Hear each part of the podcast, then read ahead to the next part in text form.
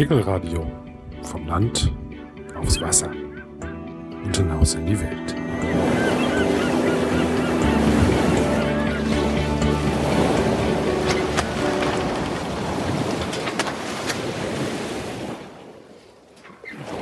Herzlich willkommen zum Segelradio Nummer 15. Und zwar geht es in die Karibik, über den Atlantik und zurück und vielleicht auch noch ein bisschen weiter. Da bin ich mir jetzt gerade gar nicht so sicher. Ähm, und zwar rede ich mit Wolfgang. Und Wolfgang war für ein halbes Jahr, glaube ich, oder ja. wie lange warst Ja, äh, hallo erstmal. Ähm, ich ja, war hallo erstmal. sieben Monate unterwegs. Sieben Monate waren es doch, genau. Auf der Tres Hombres. Richtig wie sie sich so schön selbst nennen, das einzige segelnde Frachtschiff ohne Maschine. Oder auch das einzige segelnde Frachtschiff, das den Atlantik überquert. Ja. Da ist nicht mal ein Motor dran? Nein! Kann man gleich äh, voll einsteigen. Die Dress Ombres hat keine eingebaute Maschine.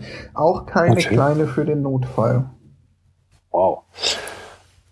Aber vielleicht fangen wir ganz kurz erstmal an. Ähm, wie, wie, wie kommt man überhaupt auf die Idee, äh, auf ein Frachtschiff zu gehen, das segelt? Ja, ähm, eigentlich eine ganz spannende Sache. Ich sag immer so schön, so mit einem zwinkernden Auge, dass ich eigentlich ja gar kein Seemann bin.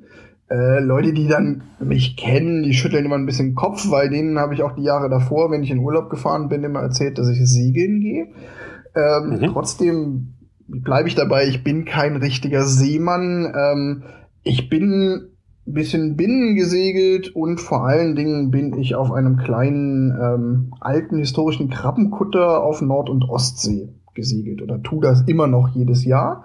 Ein Schiff, wo hier in Deutschland von einem Verein betrieben wird, mit Jugendgruppen segelt. Ähm, Mytilus heißt der kleine Kutter. Ähm, aber so richtig die große Sehnsucht nach dem Meer hatte ich eigentlich nie. Ähm, bei mir war es eigentlich am Ende die Abenteuerlust. Ich hatte, ähm, wie man so schön sagt, ich war jung, hatte das Geld, hatte die Zeit äh, und den großen Plan, nochmal eine große abenteuerliche Reise zu machen. Und dann habe ich durch Zufall von der Dress Ombres erfahren. Mhm. Und Atlantiküberquerung war gar nicht der, der Schlüssel, sondern tatsächlich war der Schlüssel so ein bisschen dieses ähm, Fahren mit, mit Sinn und Zweck, also um Fracht zu transportieren. Das war der Ausschlag, mhm. der mich gereizt hat, weil andere Schiffe, die über den Atlantik fahren, haben mich davor gar nicht so gereizt. Aber irgendwie mhm. war da danach Konzept so. Die fahren nicht nur darüber, weil es Spaß macht, sondern weil sie Fracht transportieren. Die fahren da wirklich hart. Ähm, also Aber das sind jetzt keine Containerschiffe. Also es ist jetzt nee, kein nee, ist kein Containerschiff. Also die, die Dress Ombres ist äh, 35 Meter lang eine Brigantine, okay. zwei Masten, vorne Rahsegel, hinten Gaffelsegel. Sieht so wirklich so ein bisschen aus wie ein Piratenschiff.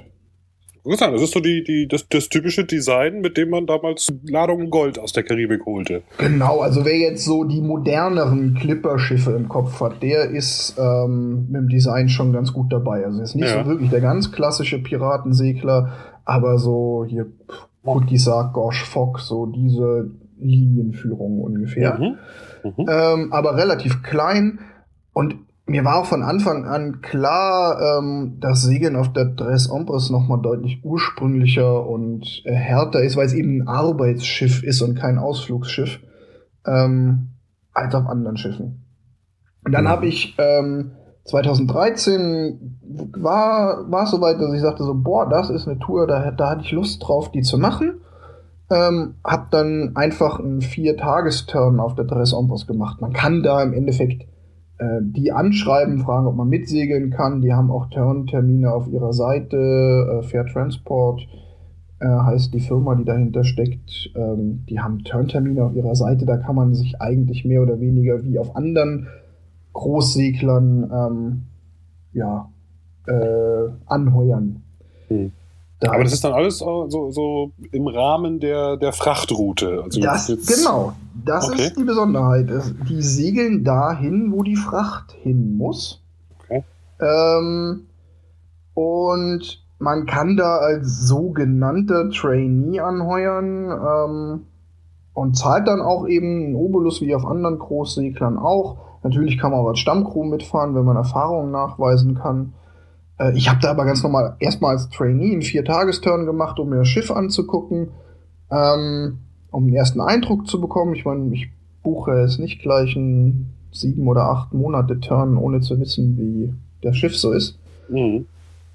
Und habe dann danach beschlossen, okay, ich mache die große Tour und habe fürs nächste Jahr die ganze Rundtour äh, gebucht sozusagen.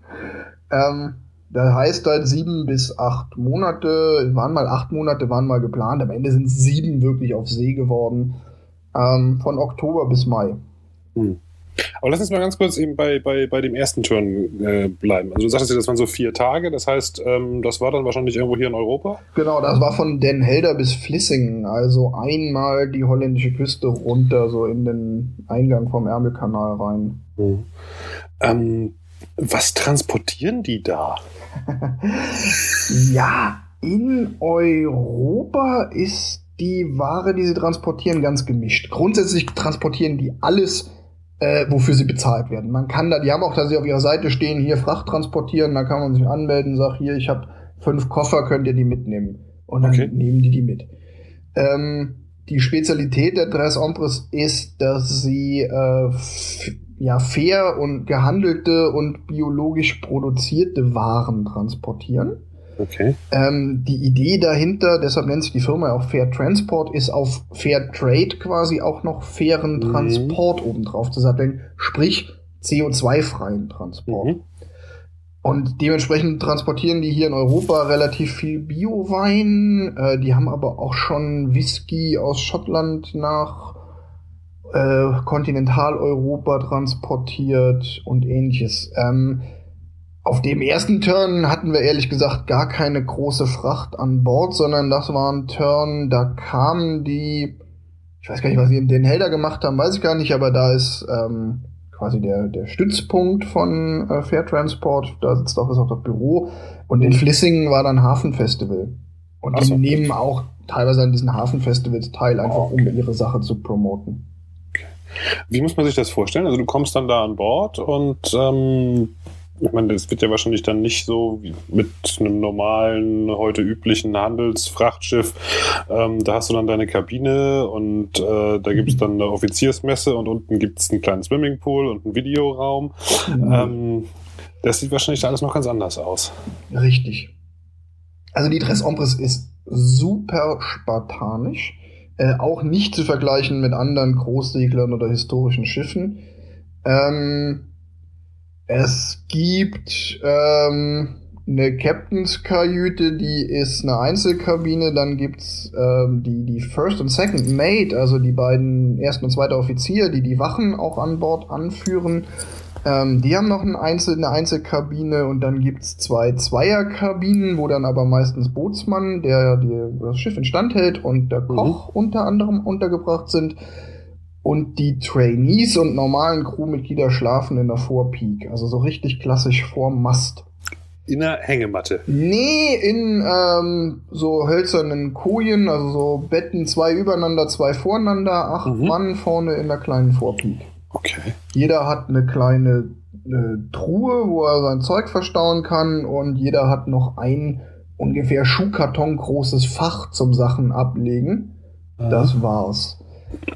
Ähm, es gibt keine Duschen an Bord. Es gibt nur sehr eingeschränkt Elektrizität, also eigentlich nur Lampen, mhm. ähm, die auch relativ spartanisch, also noch nicht mal jeder hat in seiner Koje ein Licht, sondern es gibt immer so Lichter an den Decken, wo man dann die zwei Kojen beleuchtet, die da übereinander sind. Ähm, ja, das war's. Okay, und das hat dich ähm, so ein bisschen angefixt. Ja, also es war schon ein bisschen so, muss ich ganz ehrlich sagen, dass ich mir bei dem Schiff dachte, so, oh, ob ich hier acht Monate die Nummer durchziehe, auch unter der Prämisse, hier an Bord wirklich hart arbeiten zu müssen, äh, ja. weiß ich nicht. Äh, das ist ein Abenteuer, da lasse ich mich erstmal drauf ein. Okay. Also ich war so ein bisschen, vielleicht der klassische Abenteuersuchende. Ich wollte gerade sagen, bist du auch sonst so ein Abenteurer? Also machst du öfter solche Geschichten oder? Ah, also ja, ich tue mir es ein bisschen schwer, mich jetzt irgendwie als der große Abenteurer darzustellen, aber ich mache schon ganz gern auch mal so, ähm, also ich Urlaub, bei dem ich nicht oder so Aktionen, bei denen ich nicht weiß, ähm, wie sie unbedingt ausgehen. Jetzt nicht im großen Risikosinne, aber keine Ahnung, ich bin mal zu Fuß über die, also wirklich mit Zelt und Rucksack über die Alpen gewandert. Ähm, Okay. da ähm, lässt man sich ja auch auf ein oder andere Abenteuer ein. Also so gerade was Reisen angeht, bin ich schon ein bisschen abenteuerlustig. Also jetzt nicht so das klassische, ohne jetzt irgendjemandem auf die Füße treten zu wollen, Bankangestellten-Dasein, sondern ähm, du bist ja auch, äh, glaube ich, eigentlich, eigentlich bist du Fotograf, ne? Ja, wobei äh, ich da der Fairness halber zusagen muss, äh, ich bin Fotograf, ja, Ja. habe aber auch noch einen angenehmen Bürobrot- und Butterjob. Okay. Also ähm, da habe ich so meine spießige Seite, meinen Lebensunterhalt verdiene ich äh, schön in Festanstellung. Okay. Und ich habe auch mal so im Vorfeld, ähm, ich habe ja über die ganze Tour auch gebloggt, ähm, da habe ich dann auch im Vorfeld mal so in der Turn-Vorbereitung geschrieben, so, naja, ich habe eigentlich, ähm, ja, ich habe es ja total gut, weil ich hatte auch mit meiner Arbeit so eine Sabbatical-Regelung. Ich hatte acht Monate, war ich freigestellt und konnte danach auch wieder ganz normal auf meinem alten Arbeitsplatz anfangen zu arbeiten. okay. Gehöre jetzt also nicht zu den Abenteurern, die ähm, Job gekündigt, Haus verkauft und dann los. Ja. Aber ähm, Also schon ein bisschen strukturierter, das Ganze. ja, wobei ich dann halt dachte so, na ja, also ganz ehrlich, wenn, wenn ich nicht muss, äh, also wer würde das denn tun, wenn er nicht muss? ähm, die meisten Leute, die ähm, genau den die Nummer durchziehen, die müssen ja, weil sie sonst gar nicht acht Monate auf Weltreise gehen können. Das ist ein spannendes Thema. Ich hatte darüber ja gerade geschrieben in Segeln. Ein ziemlich langer Artikel über Sabbaticals und wie man ein bisschen mehr Zeit an Bord finden kann. Und ich glaube, so der, der, es ist auf dem Vormarsch. Ne? Also gerade so größere Unternehmen, da ist es ja mittlerweile schon mehr oder weniger so, ein, so, ein, so eine gängige Sache geworden. Da, da, da ist es auch schon mittlerweile so, dass also wenn man das da sagt, dann hat halt schon jede Personalabteilung irgendwie die passenden Formulierungen und Ideen und Verträge in der Schublade. Aber es ist schon auch immer noch so ein, so ein bisschen was Exotisches, ne? Ja, Und ähm, das ist natürlich prima, wenn du da so eine Chance gehabt hast, einfach mal zu sagen, okay, wir machen das mal für acht Monate. Ich meine, da muss man ja auch relativ lange dann im Voraus äh, wahrscheinlich ansparen. Ne? Oder Genau, arbeitest du das also- jetzt im Nachhinein ab? Nee, ich habe 2013 nach diesem kurzen Viertagesturn habe ich eben beschlossen, so jetzt mache ich die Tour, habe dann Mhm. mit meinem Chef gesprochen. Ich wusste, weil eine andere Kollegin auch schon mal eine Auszeit gemacht hat, dass es prinzipiell geht und habe dann ab Oktober, also genau ein Jahr bevor ich losgefahren bin, angefangen anzusparen. Das ist so ein Modell, da gehst du normal arbeiten, deine 100% verdienst aber nur 80. Okay. Und die Kohle, die dann abfällt, die wird halt irgendwie auf dem Konto geparkt und von der wirst du dann bezahlt. Im Endeffekt ist es, mh, eigentlich ist es nur für die Sozialversicherung relevant. Weil ich habe effektiv acht Monate, die ich auf dem Schiff war, kein Geld verdient. Die habe Ja. ich halt vorher nicht verdient und Ja. während ich weg war, so ein bisschen entzerrt. Aber der wichtige Punkt ist tatsächlich bei diesem Auszeitmachen ja, dass man weiter in der Arbeitslosenversicherung, Krankenversicherung, dass es alles weiterläuft. Hm, Das heißt, du bleibst ja als Angestellter ganz normal eigentlich dann äh, über alles ab, abgesichert. Genau, das ist, Ja. das ist genau der Punkt. Und das ist quasi das Risiko, was mir erspart geblieben ist. Davon abgesehen, dass ich natürlich auch ähm, dann einfach wieder einsteigen konnte. Ja, das ist natürlich für, für Leute, die jetzt sagen, okay, ich muss da jetzt raus und muss jetzt einen Job kündigen, ähm, die, ich glaube, zwei Monate hat man, ne? Ist irgendwie so, ja. Und nach, nach zwei Monaten muss man sich dann eben den ganzen Sozialversicherungskram dann eben auch selber kümmern und das äh, gehört dann mit ins Budget rein, dass man erstmal vorher beiseite liegen muss. Genau, also was das angeht, muss ich zugeben, hatte ich es äh, sehr spießig und sehr einfach. Ähm, aber wie gesagt, ich dachte mir dann so, hey komm, äh, also ich wäre ja blöd, wenn ich es anders gemacht hätte. Hm. Und Mhm. ja, äh, dann bin ich irgendwann im Oktober eben äh, mit Sack und Pack nach Den Helder wieder Mhm. und ähm, da dann an Bord gegangen. Ähm, wobei ich erstmal ähm, noch bei der Werft geholfen habe, weil die machen immer kurz bevor sie dann zur Atlantik-Rundfahrt äh, aufbrechen. Die, die fahren halt, bisher sind die immer im Winter, haben sie die Atlantik-Rundtour gemacht und im Sommer sind sie innereuropäisch gefahren. Aber das heißt jetzt nicht, dass sie das Ding noch äh, an Land stellen und dann wird noch mit Teer und äh, Tau kalfattert, sondern Doch. Äh, echt ganz, ganz klassisch. Die haben tatsächlich den Kahn, die nehmen den dann einmal im Jahr aus dem Wasser und ähm, bringen den wieder in Schuss. Und ja, tatsächlich wird der klassisch kalfatet. Und ähm, als ich hinkam, war der Kahn wieder im Wasser, aber zum Beispiel Decksplanken waren teilweise noch raus, ähm, die sie erneuert haben. Mhm. Äh, die Ankerwinsch war noch komplett zerlegt. In der Galley hat noch der, also in der Kombüse hat noch der Herd gefehlt. Ähm, und dann war erstmal noch äh, vier oder fünf Tage Werftarbeit, bis der Kahn dann wieder so weit zusammen war, dass man lossegeln konnte. Mhm. Das heißt also, dann ist auch dementsprechend der Rumpf komplett aus Holz. Also das Kalfatern ist ja das, das Abdichten der, der äh, ja, zwischen der, den Holz. Der, genau, der Plankennähte. Genau. Äh, ja, die Dress Ombres ist so ein witziges Konstrukt. Ähm, der Rumpf war mal ein sogenannter Kriegsfischkutter von den Nazis in den 40ern gebaut worden, um offiziell die Fischereiflotte zu äh, aufzustocken, tatsächlich aber auch schon in, äh, um Kriegsgerät von A nach B zu fahren, als Minensuchboot, alles Mögliche. Und ähm, diese Fisch, äh, Kriegsfischkutter, das ist wirklich so ein fester Begriff, den kann man auch googeln, ähm, die sind in Hybridbauweise Spanten und Kiel sind aus Stahl und die Beplankung aus Holz. Mhm. Frag mich nicht warum. Ich hab's, ich verstehe nicht, warum man äh, so ein, weil ich, da hat man irgendwie die Nachteile aus beiden Welten. Ich verstehe es nicht, warum sie es gemacht haben. Ob damals einfach nicht genug Stahl war, alles aus Stahl war. Sagen, ich kann mir vorstellen, Stahl ist knapp und auf der anderen Seite wiederum für die Verspannung, wenn du, wenn du mit viel Zuladung unter Umständen rechnest und äh, äh wie du sagtest, das als Kriegstransport, ja. also als, als, als Waffentransport, könnte ich mir vorstellen, dass die irgendwie dann doch schon die, die, die Stabilität der, der Konstruktion da haben ja. wollen. Aber wer weiß, Keine vielleicht. Ahnung Vielleicht Aber es gibt mit Sicherheit irgendjemanden unter den Hörern, der das weiß. Wollte ich gerade sagen, also wenn hier jemand zuhört, der davon Ahnung hat, warum er das gemacht hat, ey, bitte äh, lasst es mich wissen. Äh, mich genau. interessiert's. äh, ich meine, da, da gibt es aber auch wirklich Literatur über diese Kriegsfischkutter. Äh, hm. Da gibt es selbst, wenn man bei Wikipedia guckt, da gibt es Einträge, wo die alle mit einzelner Registriernummer verzeichnet sind und wo die geblieben sind. Also dieses Schiff hat auch eine, die Dress Empress hat auch eine echt bewegte Geschichte, ist jetzt aber, wie gesagt, in diesem, und dieser dieser Verwendung als segelndes Frachtschiff. Mhm. Ja. Da bist du an Bord gegangen. Genau. Also wir sind dann Mitte Oktober haben wir abgelegt und sind in See gestochen. Großer Abschied mit Musik am Kai, ganz vielen äh, Freunden und Bekannten meiner Mitsegler.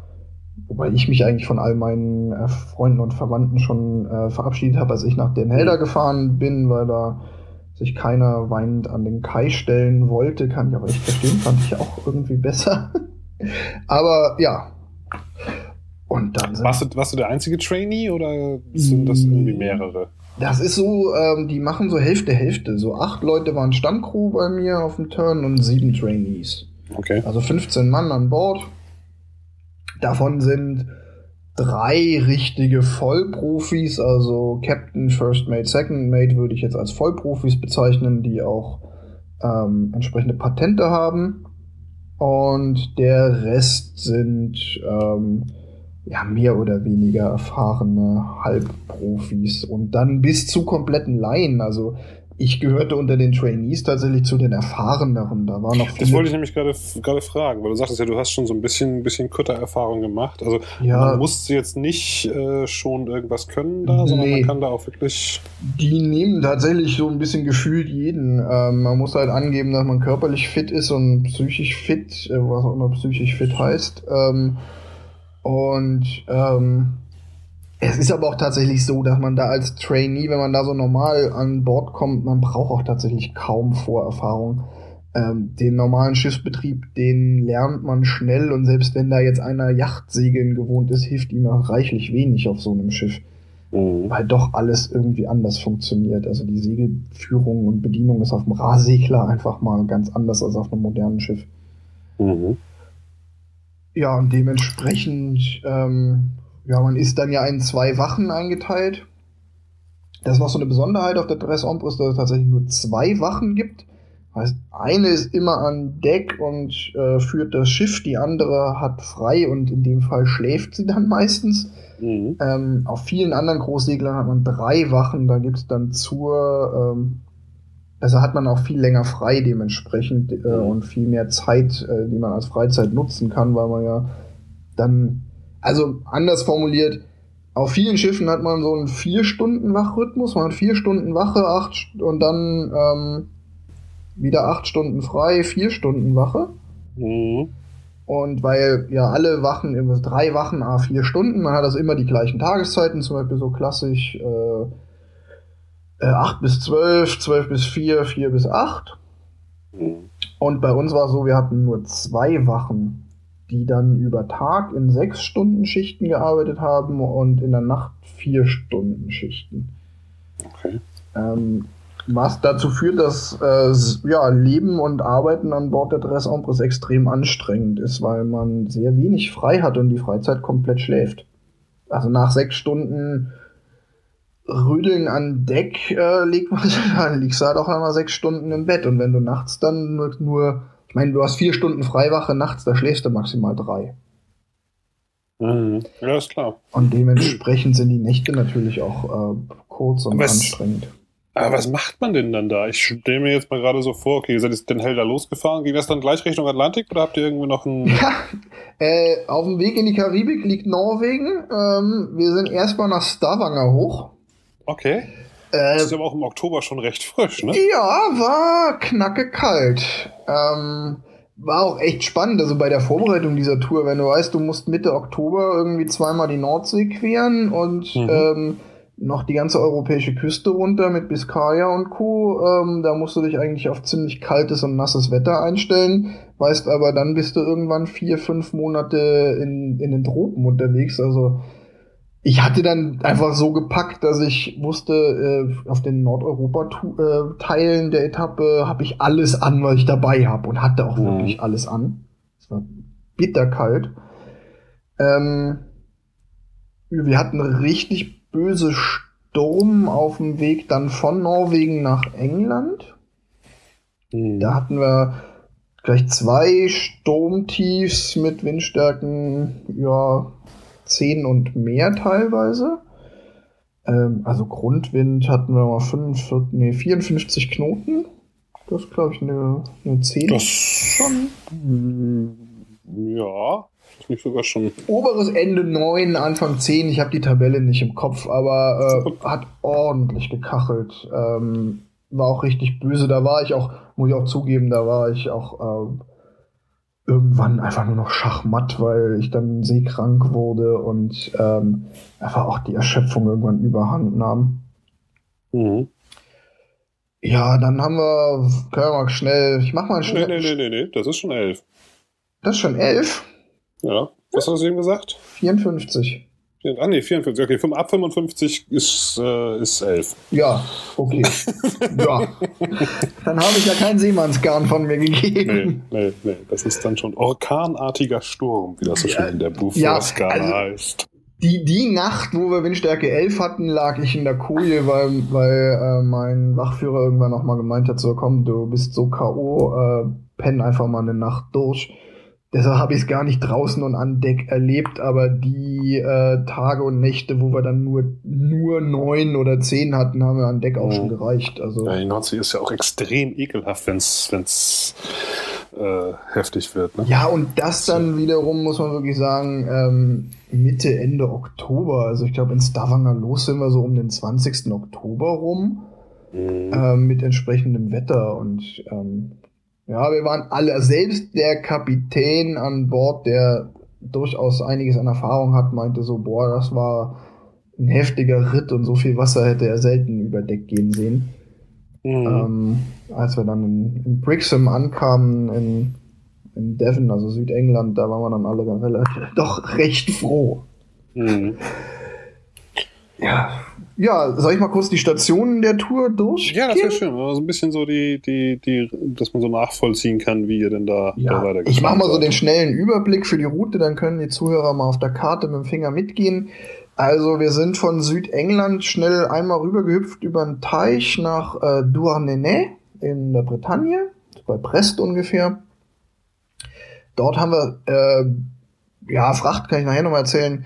Äh, von da aus sind wir nach Portugal, äh, Setúbal, so ganz nah bei Lissabon.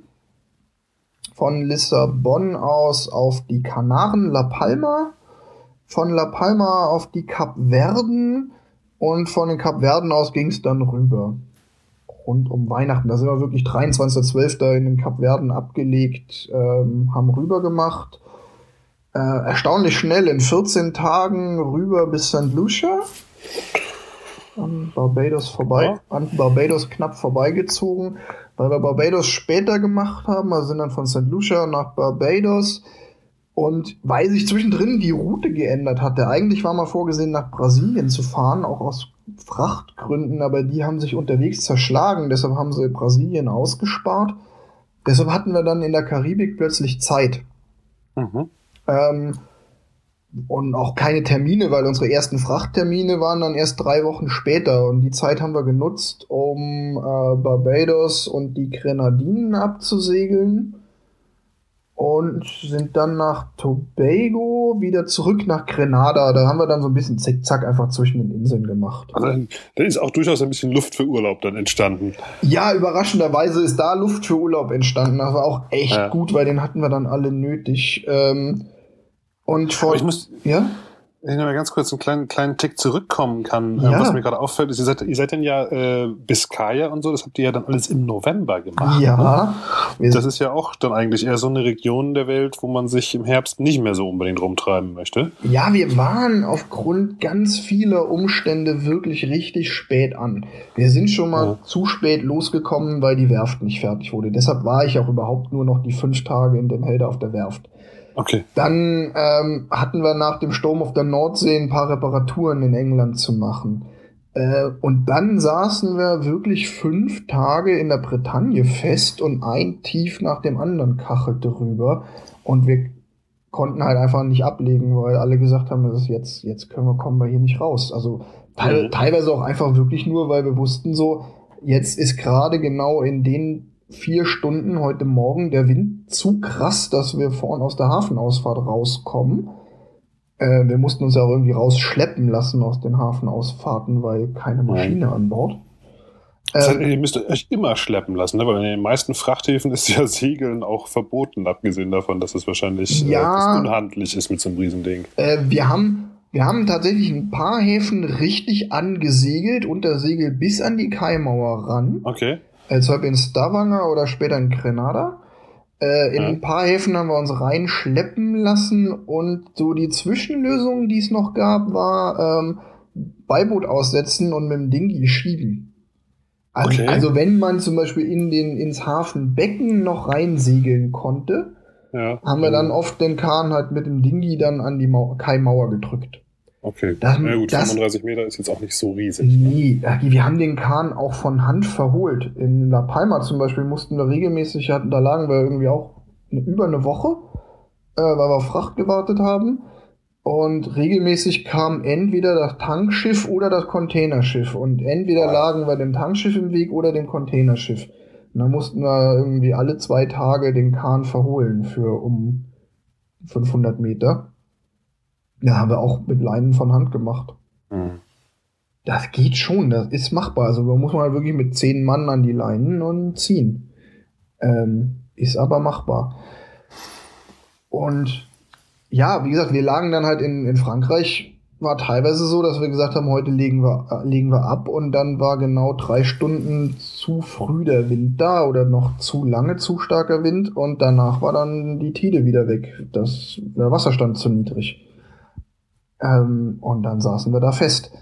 Und dementsprechend sind wir dann wirklich im Oktober über die Biskaya, was aber ähm, relativ reibungslos funktioniert hat. Also wir haben uns mhm. da so ein bisschen an diese alte Weisheit gefahren, irgendwie bis 10 Grad West erstmal nur West zu machen und dann, mhm. dass man über Cap Finisterre in äh, Nordspanien raus ist und dann sind wir nach Süden abgebogen. Kontinentalshelf äh, hinter sich bringen und dann gucken, dass man auch genug Platz hat, wenn dann doch nochmal ein kräftiges Tief kommt, dass man wieder ein bisschen reinfahren kann. Genau.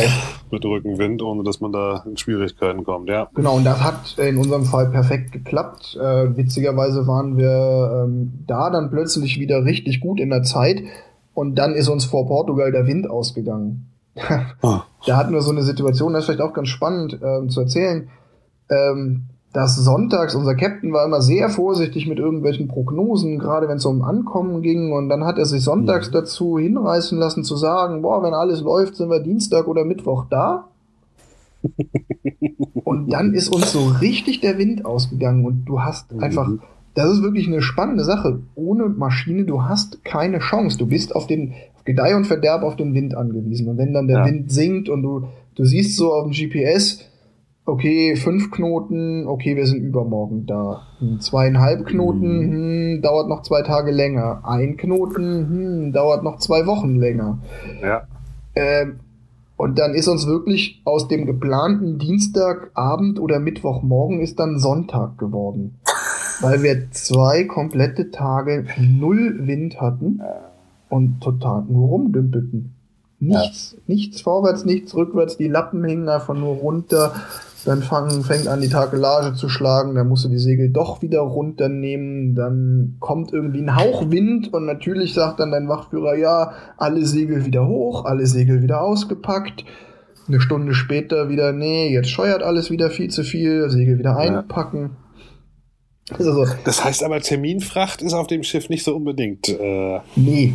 Was die transportieren, ist äh, Fracht. Die transportieren vor allen Dingen so Luxusgüter, also viel oder also Sachen, die keine Termine haben. Ja. Also wir hatten viel Wein an Bord, wir hatten äh, und die Spezialität der Dress Ombres, dafür ist sie auch bekannt, ist, dass sie Rum transportiert. Und Rum, sowohl in La Palma haben wir Rum geladen, als auch in der Karibik. Den bringen die nach Europa ähm, füllen den hier ab und verkaufen ihn auch unter eigenem Label. Also viele kennen halt die so die, okay. die Rumtrinker kennen vielleicht auch den Tres Ombres Rum. Der wird halt auf dem Schiff transportiert. Und das, dann Schokolade und Kakao haben wir noch transportiert. Und beim Kakao ist es so, dass die, da gibt die Amsterdam Chocolate Maker, die machen aus dem fair transportierten Rum der Tres Ombres Schokolade und die bekommen halt immer ihren Jahresvorrat geliefert. Okay. Das heißt aber, dann ist diese, diese Tour mit den vielen Zwischenstopps, äh, weil das sind ja doch eine ganze Menge, Menge Stationen. Ja. Das ist dann sozusagen ähm, auf dem Weg in die Karibik wird eigentlich nur eingeladen, ne? Genau, also auf dem ja so ein bisschen. Also wir haben in, in England haben wir schon mal Ale geladen, was dann in Frankreich gleich wieder ausgeladen wurde, weil es da so ein, auch so eine Segeltransportinitiative in Frankreich gibt, die halt dann Ales an, an Bioläden in Frankreich verkaufen warum auch immer die Franzosen auf englisches Bier stehen. Ähm, und wir haben noch ein paar. Wein haben sie selber. Ja, das stimmt. Wir haben noch so ein paar andere Kleinigkeiten äh, transportiert, aber sonst vor allen Dingen eingeladen. Wir haben in Frankreich acht Fässer Bordeaux eingeladen, der auch ganz witzig äh, gar nicht ausgeladen wurde, sondern einmal rund geschippert wurde um den Atlantik und wieder in Frankreich ausgeladen wurde am Ende der Tour. So als ähm, Marketing. Ja, damit der Wein auf See reift. Okay. Macht das was Besonderes mit dem Wein? Ja, tatsächlich. Ähm, die, ähm, also ich habe dann tatsächlich, weil wir dann ja auch mit dem Weinhändler da, den, der war da, ist, oder der, nicht der Weinhändler, der Winzer, der Kellermeister dieses, dieses Weinguts war da und der hat halt den Wein mit uns eingeladen. Und der hatte dann eine Flasche dabei vom letzten Jahrgang, einmal Keller gelagert, einmal Schiff gelagert. Und man schmeckt einen himmelweiten Unterschied. Das ist der Wahnsinn. Aber es ist natürlich auch Marketing. Also der verkauft so eine Flasche Schiff gelagerten Wein für 200 Euro. Hat der was dazu erzählt, warum? Nee, das ist so ein bisschen ähm, noch das Rätsel. Also was klar ist, das ist keine neue Erfindung, sondern das haben die teilweise schon 1700 Tobak gemacht. Aha. Wein, der hieß damals auch Retour des Indes in Frankreich, also zurück aus Indien, weil man damals ja noch von Westindien sprach, äh, ja. wenn man die Karibik meinte. Und die haben diese Idee nur wieder aufgegriffen. Ähm, was sicher ist natürlich, der Wein wird natürlich an Bord total äh, ganz viel bewegt, was er im Keller nicht wird. Und der macht natürlich auch einen starken Klimawandel durch. Der geht mit bei 10 Grad und Feuchtigkeit an Bord, fährt dann ins, ähm, fährt dann ein halbes Jahr irgendwie im Warmen rum und kommt wieder zurück. Und dieser langsame Temperaturanstieg, der dann wieder absinkt, vielleicht ist es das.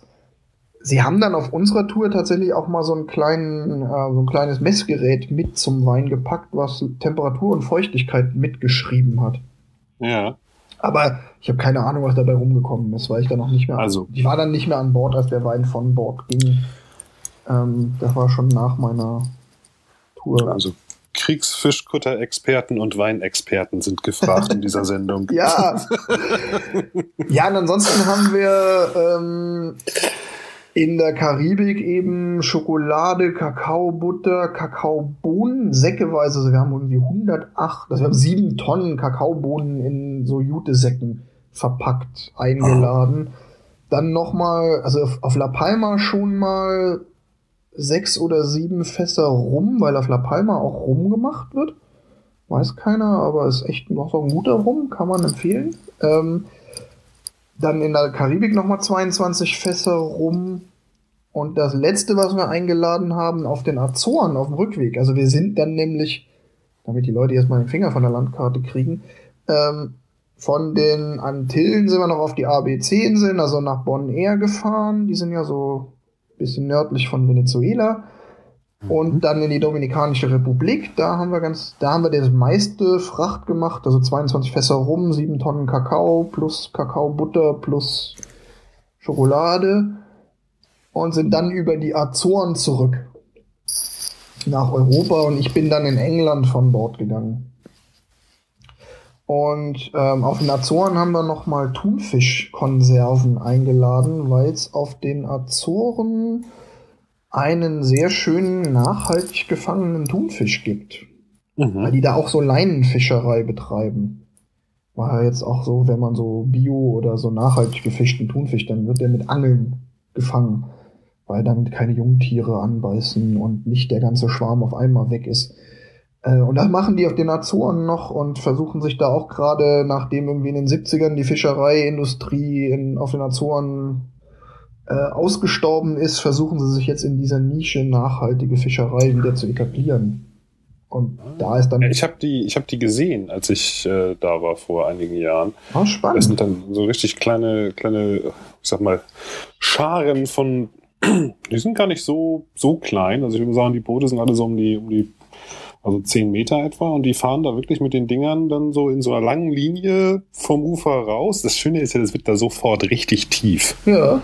Ne? Und dann gehen die da raus und dann siehst du sie da die ihre Leine rauslassen. Und dann fahren sie ganz langsam da lang und holen die wieder rein. Und ähm, wusste nicht, dass das äh, ein, ein Modell der der nachhaltigen Fischerei ist, die dahinter steckt. Doch, ist es. Vielleicht ist es auch nur, weil sie es halt auch nicht mehr so viel machen. Ja. Wahrscheinlich, wenn du das mit genug Booten machst, kriegst du wahrscheinlich das Meer auch leer gefischt. Aber, ja, klar.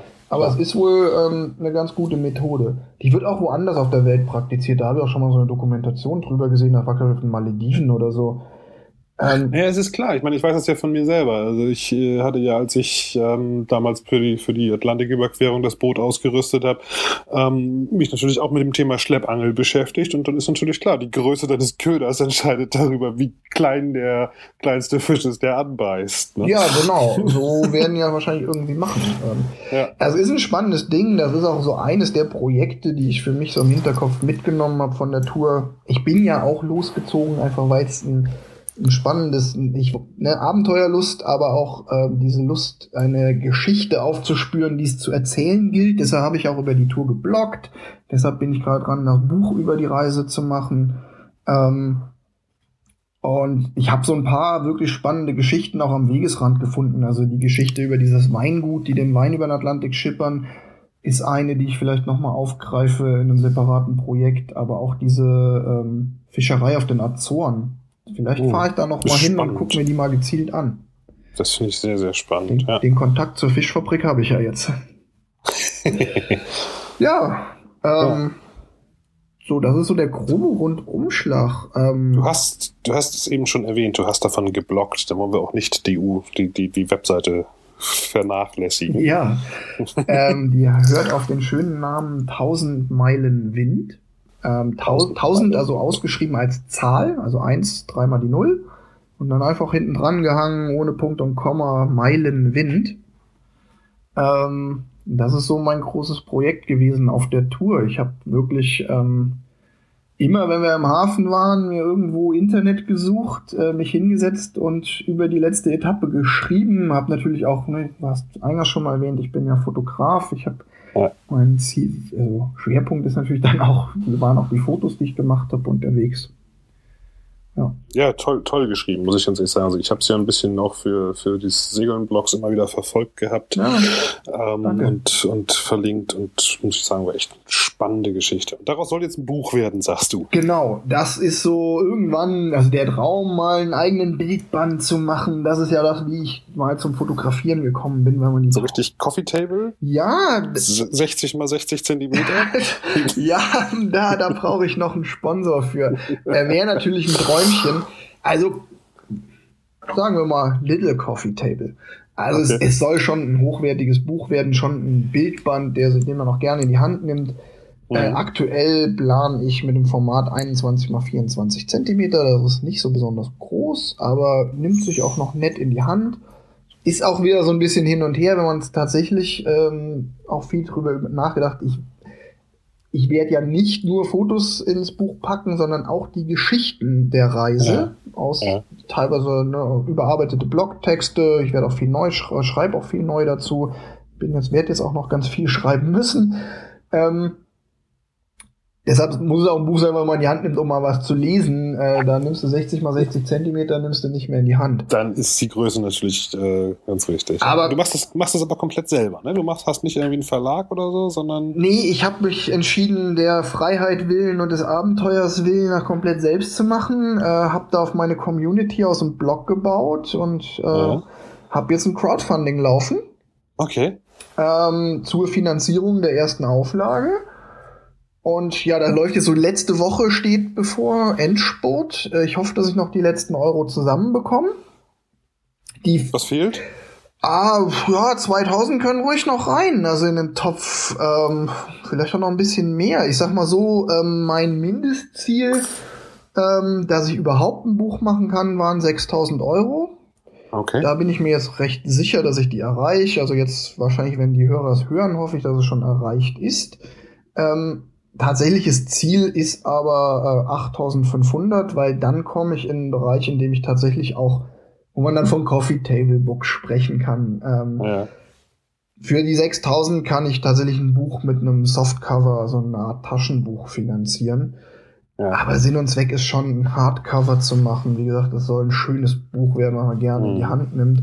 Dafür brauche ich leider ein bisschen mehr Geld und deshalb ähm, muss ich jetzt noch mal ein bisschen die Werbetrommel rühren. Da klötern wir gerne mit. Das findet man alles auf deiner Webseite? Das findet man alles auf meiner Webseite. Ähm, das Crowdfunding läuft auf Startnext, ähm, also startnext.de slash 1000 Meilen Wind, auch wieder wie eben geschrieben. Äh, verlinkst du ja wahrscheinlich. Ähm, genau.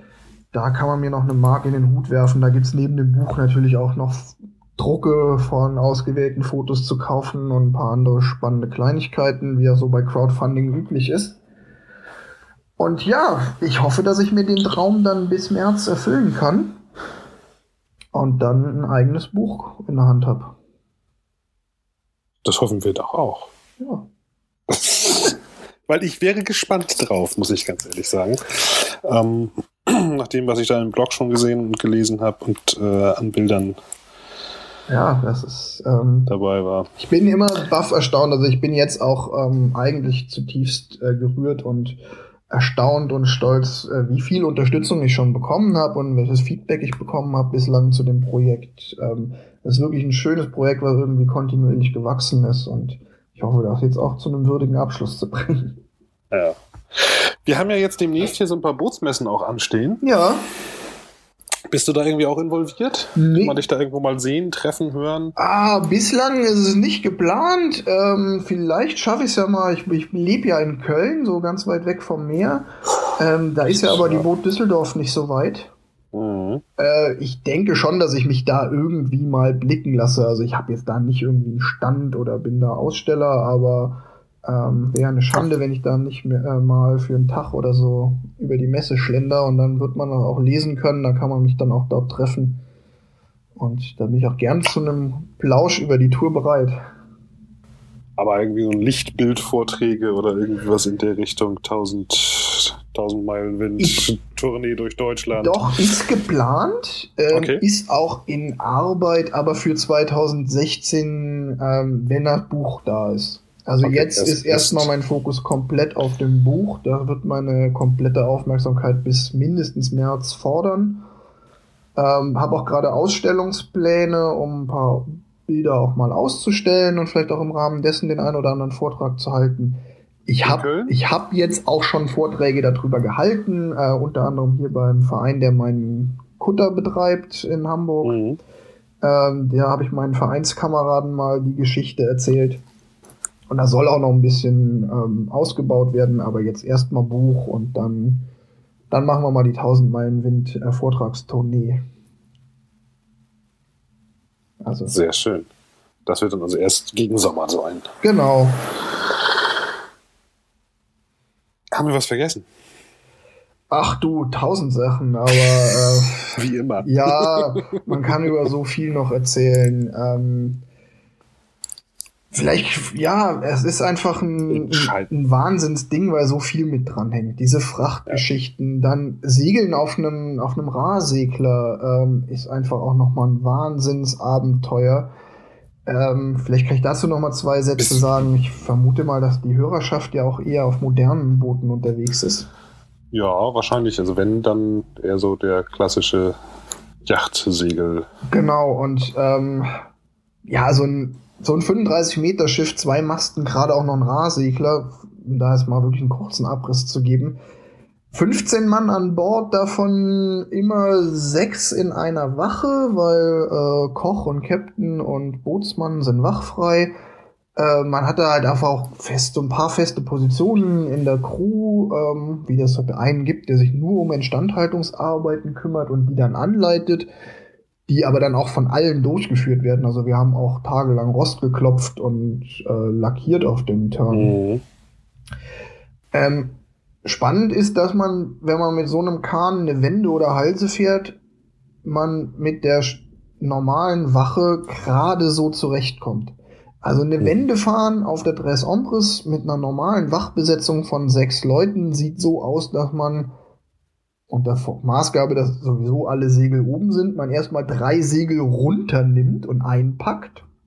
Mhm. Nämlich das äh, Gaffel-Top-Segel, den äußersten Klüver und äh, das unterste Rahsegel. Und dann kann man erst eine Wende fahren, aber eigentlich fährt man Wenden am besten erst, wenn man Wachwechsel hat und alle an Deck sind.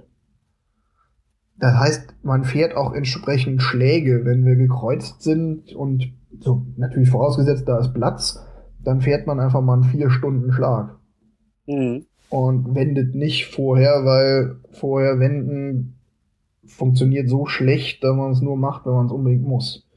Mhm. Ähm, dann läuft alles von Hand, äh, keine Winschen. Das heißt alles. Also ihr habt, also ihr habt, ja klar, ihr habt ja, wenn ihr keinen Motor habt, habt ihr ja auch wirklich keinen Strom. Ne? nee, aber auch keine Handwinschen zum Kurbeln, Ja. sondern wirklich klassisch drei Mann an eine Leine und dann Hauruck. Ähm, weil so, also wirklich so, wenn so die Schoten vom Klüver oder so dicht zu holen sind, dann muss man teilweise wirklich zu dritt dran ziehen. Dann Aber so ein bisschen Strom müsst ihr ja schon haben auch. Also habt ihr, machen wir so einen Generator? Ja. Oder? Auch, ja, auch noch so ein Kapitel. Es gibt natürlich Strom an Bord, aber der ist wirklich für ähm, Navigationsgeräte und ähm, Beleuchtung reserviert. Der ist, da sind die auch modern ausgestattet. Also der Ja. Kahn, das Schiff hat äh, Radar, GPS, ähm, auch einen Kartenplotter. Das ist schon alles an Bord, so wie es äh, auf einem modernen Schiff ist. Ähm, der Strom kommt aus äh, Solarpanelen und zwei ziemlich guten, starken Windgeneratoren. Ah, okay. Wir hatten teilweise noch, ein, wenn wir genug Fahrt gemacht haben, so einen Zuggenerator hinten dran, also so eine Schraube Aha. an einem langen Seil. Und wenn alles nicht mehr geholfen hat, dann musste auch mal ein kleines Dieselaggregat ran. Okay, also das gibt's dann schon. Genau, das gibt's dann schon noch, aber das äh, wurde versucht zu vermeiden, wo es nur geht. Das war auch so ein 1,5 kW Dieselgenerator, so ein kleines Ding. Hier. Kann man eigentlich auch fast im Campingbus betreiben. Das hat aber auch noch die Funktion gehabt, damit im Notfall noch eine Lenzpumpe betreiben zu können. Also hat auch noch eine Feuerlöschpumpe. Also das gehört natürlich auch zur Sicherheitsausstattung an Bord. Okay. Ja, und, also es ist schon nochmal eine andere Nummer. Also Segeln auf dem Rahsegler kann ich jedem empfehlen. Also in die Wanden steigen. Ich wollte sagen, aber man muss da doch auch schon ein bisschen äh, schwindelfrei sein. Ja, ne? ähm, wobei auch da gab es Leute, die einfach nicht äh, in die Takelage geklettert sind, weil sie gesagt haben, ist nichts für sie, Höhenangst oder einfach nicht fit genug. Ich muss zugeben, ähm, Tage, obwohl ich eigentlich total gerne kletter und auch gern oben irgendwie auf äh, hohen Ge äh, Gebäuden bin oder so äh, oder Türmen und ich auch vor Leitern keine Angst habe. Ähm, so bei Seegang in die Wanden steigen war gar nicht so meins. Da, das habe ich auch nur gemacht, wenn ich musste, weil ähm, das schaukelt schon ganz extrem da oben. Also eine Mastspitze schaukelt halt noch mal um den Faktor X mehr als der Kahn unten. Mhm. Ja, gut, klar. Du hast natürlich den, den, den äh, ganzen den Drehpunkt hast du ja unten am Schiff. Ja. Und wenn dann da so der Mast hochgeht, ich weiß nicht wie hoch, wenn er mal bei 30 Meter wird er wahrscheinlich auch so. Ja, um die 30, 20, 30 Meter 30, war der ja. auch. Also das schaukelt ja klar. Der, der schlägt unter Umständen ja dann sogar von, von oben gesehen über die Bordwand drüber. Ja, tut er. Ja. Und wir hatten Leute dabei, musste ja auch sein, die auch bei Windstärke 8 da noch hochgehen. Wenn ein Segel zu bergen ist, man kann die Segel, diese Rahsegel kann man von unten hochziehen mit Leinen, ja, aber die ja. müssen eingepackt werden, damit die nicht flattern. Weil, Weil die da oben an dem äh, an der, an, der, an der Ra montiert sind. Genau, die sind halt oben fix ja. an der Ra montiert und man kann die so an zwei Punkten hochziehen, aber dann flattert ja der Reststoff trotzdem noch und der muss oben festgebunden werden, damit das, sonst ist das Segel kurz und klein nach kürzester Zeit. Ja. Ähm, und da muss dann auch jemand bei Windstärke 8 hoch. Und davor habe ich auch richtig Respekt. Also das habe ich nicht gemacht, äh, muss ich gestehen. Ähm, da hatten wir andere Jungs an Bord, die und auch Mädels, ähm, die das gemacht haben. Ist das dann Stammcrew oder machen das auch die Trainees? Da macht vor allen Dingen die Stammcrew, aber da ist jetzt kein Trainee ausgeschlossen. Wenn ein Trainee äh, dabei ist und fit ist und da oben schon mehrfach oben war und sich da sicher bewegen kann, macht er auch ein, auch ein Trainee durchaus. Man ist da oben dann ja auch gesichert. Also okay. es ist nicht umsonst, es ist nicht desto trotz gefährlich. Äh, man muss da schon auf sich aufpassen. Ähm, aber da geht man auch nur mit Klettergeschirr hoch und hakt sich dann ein. Mhm. Stelle ich mir sehr, sehr spannend vor. Ist es, total. Ja, und ansonsten, ich meine, Atlantiküberquerung ähm, ist natürlich ein Traum. Ähm, Tag und Nacht auf See zu sein, jeden Morgen Sonnenaufgang auf dem Wasser.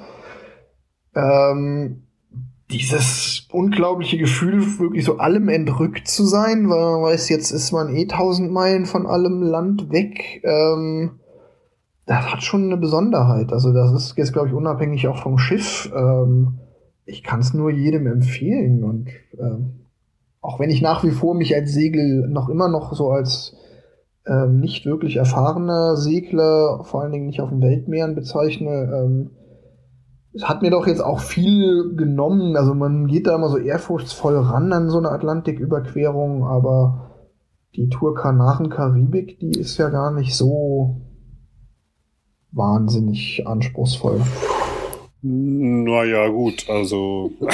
ja, okay, jetzt kommen, jetzt kommen die Leute, die protestieren. Ich sehe es schon nicht. Ach, ich sehe schon, den, der Shitstorm rollt auf mich zu. Naja, nein, nee. das, das, das denke ich nicht. Ähm, nein, aber es spielt ist natürlich auch ein bisschen immer eine Rolle. Ich sag mal, ob du jetzt mit einem 35 Meter Schiff oder mit einem 5 Meter 30 Schiff auf der Strecke unterwegs bist. Ja, was ich, ähm, was ich so ein bisschen sagen will, ist, da kann, ähm, es, es ist ein wahnsinniges Erlebnis und man kann ja. sich rantrauen und ich glaube, jeder jeder ambitionierte Segler, der sich daran trauen will und natürlich auch bereit ist, da in Vorbereitung zu investieren, der kann das auch machen.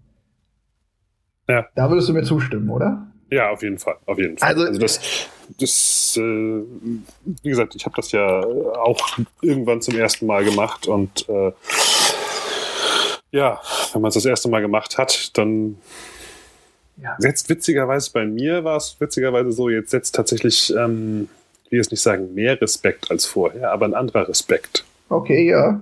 Es ist nicht mehr so dieses große Unbekannte, aber es ist so ein bisschen schon auch so ein, ähm, was wahrscheinlich bei, bei dir so ein bisschen der, der die Nordsee-Tour da gewesen sein, sein wird. So ein bisschen so, hey, das kann auch mal echt richtig Arbeit sein. Ja, natürlich. Also und Gott bewahre, ich will jetzt niemandem sagen, dass er sich einfach ein Boot kaufen soll und blindlings drauf losfahren soll, aber es ja. ist halt so, viele Segler, man trifft ja immer mal wieder Segler, die sagen, uh, Atlantik, das wäre auch ein Traum von mir, aber uh, ist das nicht äh, äh, ist das nicht eine wahnsinnige Herausforderung? Ist das nicht schwierig?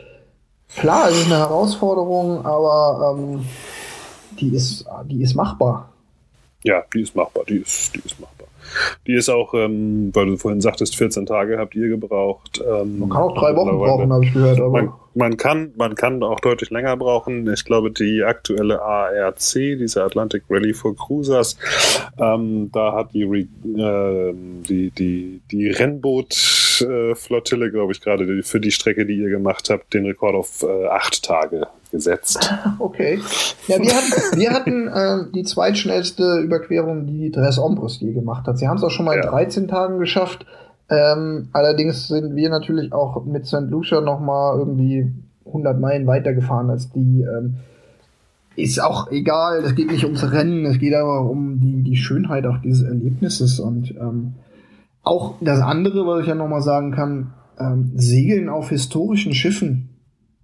Es gibt so viele große historische Schiffe, Großsegler, Rahsegler, aber auch Gaffelschiffe, auf denen man mitsegeln kann. Ja. Ähm, in Deutschland oft vereinsmäßig organisiert, da muss man dann Vereinsmitglied werden, aber ähm, das ist jetzt auch keine Riesenhürde. International gibt's aber auch viele, wo man sich einfach eine Koje chartern kann und äh, mitfahren kann. Immer auf allen Schiffen eigentlich als äh, Trainee, also absolut auch als Laie möglich oder wenn man nur Yachterfahrung hat. Äh, wenn man sich da ein bisschen umguckt und man nach Sail Training sucht im Internet, da gibt es so viel und ich kann es so empfehlen, weil für mich ursprünglich ist es halt so eine ganz ursprüngliche Form und eine ganz schöne Form, nochmal zur See zu fahren. Ähm, da will ich jetzt auch niemandem auf die Füße treten, aber äh, das war für mich auch so ein Punkt. Also auf einer Yacht hätte es mich nicht gereizt. Mhm. Das ist ja nicht mal ein schönes Thema für eine neue Sendung. Traditionssegeln. Ja. Ich glaube nämlich, der Grund, der Grund, warum das in äh, Deutschland immer so traditionell vereinsmäßig organisiert ist, hat was mit, mit den Kapitänspatenten zu tun. Ja, äh, das, da bin ich so ein bisschen drin in dem Thema. Ähm, die Deutschen ähm, sind ja ganz geschickt darin, sich mit ihrer eigenen Bürokratie ganz viel kaputt zu machen. Genau. Und äh, die Sägen, also es ist gerade, Traditionsschiffe sind in Deutschland ein ganz schwieriges Thema rechtlich und deshalb geht das fast nur als Verein und das geht nur, wenn man kein Geld damit verdient und das ja. ist ein elendes Thema.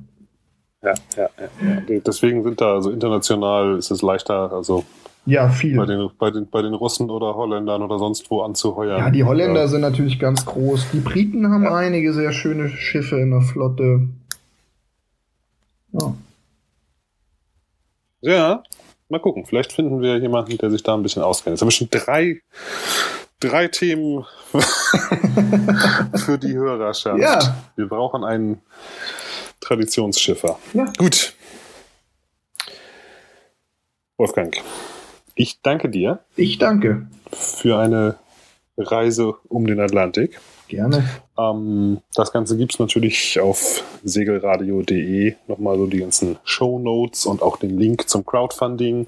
Ich wünsche dir viel, viel Erfolg für dein Buch. Ja, danke. Und äh, ich freue mich natürlich, wenn ich mal einen der Hörer, wie gesagt, äh, ach, Boot Düsseldorf wird sich was ergeben. Ansonsten, man kann mich immer kontaktieren über Facebook, Twitter, meinen Blog. Einfach anschreiben. Ich bin immer offen für Fragen.